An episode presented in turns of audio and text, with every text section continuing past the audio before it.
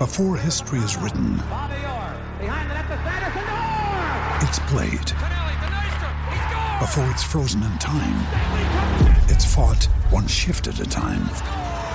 Before it's etched in silver, it's carved in ice. What happens next will last forever.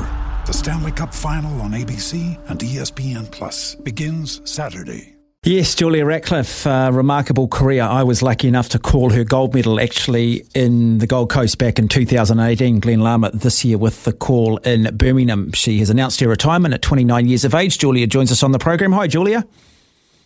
Kia ora, how are you doing? Yeah, very well, thank you. Well, firstly, congratulations on a remarkable track and field career. Thank you so much. Got all the feels listening to that commentary. Yeah, no, absolutely. No, I was there actually. I was lucky enough to be there in the stadium when you won gold in 2018. I guess you probably took everybody by surprise a little bit. Did you take yourself by surprise? Yeah, I think so at that one. I wasn't expected to win the gold. So, no, it was quite a good little surprise. Okay. How did you decide to take up hammer throwing? It's not like we've necessarily got a great legacy in the sport in this country. I mean, there are, I think, 22 or 23 different sports that make up the track and field program. My dad got me into it, actually. He was a high school PE teacher and coached some athletics with the high school kids after school when he was a teacher, and then when he had his own kids, athletics was what we got to do too. But turns out that I was not very good at running or jumping. Gravity's not my friend. So the hammer throw it was. We got into the throws and, don't really have long arms or big hands either, so the hammer throw was really the only thing left. I guess historically, rightly or wrongly, it might be a bit of a negative stereotype. People tend to look at hammer throwers as being just very, very large people, and therefore that gave them the advantage. But it's anything but, isn't it? I mean, it's all about core, it's all about power, so much supplementary work done. What makes a good hammer thrower? Oh, definitely explosive power is what makes a good hammer thrower. It does help to have long levers, like long arms, which I don't particularly have, but it's a rotational sport, so if you can spin around in circles really fast, you're going to be a good thrower.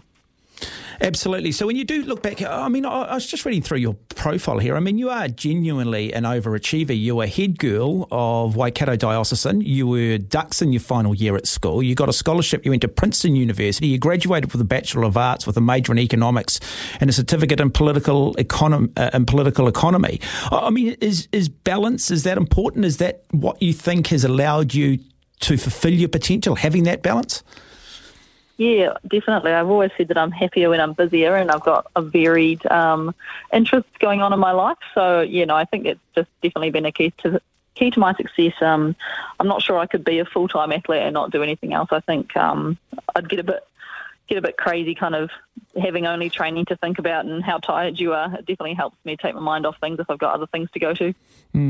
So when you do look back over your career, what to you were the highlights? What have been the highlights? I mean, clearly the Commonwealth Games. Outside of that, perhaps? Yeah, I think competing at the Olympics was pretty cool. It was definitely a highlight for me and my dad. I was really lucky because obviously there were no spectators in Tokyo, that I was one of the few people that had some family in the stands, also my coach obviously, but it was really special to have him there and actually put out a really outstanding performance at the highest level. So that was probably my career highlight. So why retirement now? I mean, you're still only 29 years of age. There's an argument that a lot of field throwers really only start to hit their peak when they get into their early 30s. Yeah, I think for me, I've competed at all the top events now, and looking at what other people are throwing, I think I could kind of chip away at that and get a bit closer, but I know what it takes to get there and I know what it would take to get even further.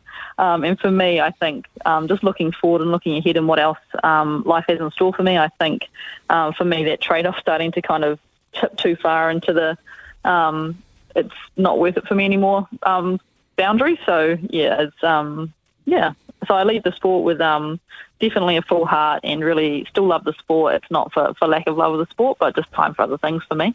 And because of your success, are we seeing more young girls pick up the hammer? Are we seeing a bit of depth now coming through the junior ranks? Yeah, definitely. It's been so cool to see. Like, just the fact that we had three of us at the Commonwealth Games was awesome. And, yeah, definitely high school hammers picked up a lot. It's really cool to see, actually. Mm-hmm. Look, I was also just reading, I see in 2014 you won the NCAA hammer throw title. Now, you became Princeton University, and it's one of the most famous universities in the world. You became the first female track and field NCAA champion out of there. What did that mean to you at the time, and what does that now mean when you look back and reflect? Well, yeah, obviously, as you said, Princeton's a very well-known university, and I guess to be able to add a bit of history to that legacy was really special. I couldn't really believe that I was kind of the first ever female track and field athlete to bring home an NCAA title for them. So that was really special, actually. Mm. Are you somebody, do you put your medals out on display? Do mum and dad have them? Or are you just somebody that sort of puts them in the sock drawer and is quite sort of, you know, it's a bit sort of blasé about it all? Oh, probably a bit blasé, but I do try and actually take them out as much as I can. Like if I can go and talk to schools and things like that, just to share them with people, because it's something that you've achieved, and I certainly haven't got there by myself, and it's really cool. I find it's just a good way of giving back. It's kind of trying to share them with people. It's not necessarily put them on display in the house, but yeah, it's just go and share them with people, go and speak to corporate groups and things like that. So, yeah, it's cool. It's good to go out and share your story. I think that's when you get to inspire people. Now you've retired. Does that mean Dad Dave retires as well? And how's he coping with your retirement? Oh, he's awesome. He's always looking forward to the next thing. So he's a mad cyclist. So goes on lots of bike rides with his little riding group a couple of days a week. Mows his lawns, as he's famous for, and he's recently taken up stamp collecting again. So he's got lots of little projects to keep him busy. Mm-hmm. And in terms of you, can you see yourself moving perhaps into the future in the coaching space? Is coaching that something interests you outside of clearly what you're doing in the business world? Oh, a few people have asked me that, and I keep saying that I'm not sure I can live up to Dave's legacy. You know, like I've seen how much it takes to be an outstanding coach, and obviously you don't have to coach athletes to the Olympic level, but I just know how much of a commitment it is to do a good job at it. And so I think if I was going to step into that, I'd need to have quite a bit more time on my hands, I think. So not at this stage, but you know, never say never. 10 years from now, and sometimes it takes 10 years to people to truly appreciate an athlete that we've had, or for a sport to recognise a particular era. What do you think your legacy will be?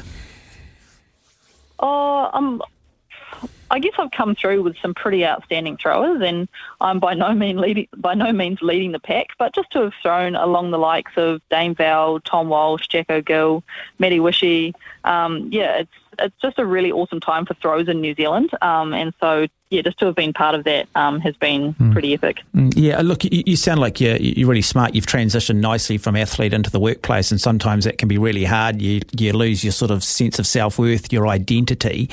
Do you feel like you're going to need to take up something else to fill this void, or are you fairly happy with the way things are at the moment?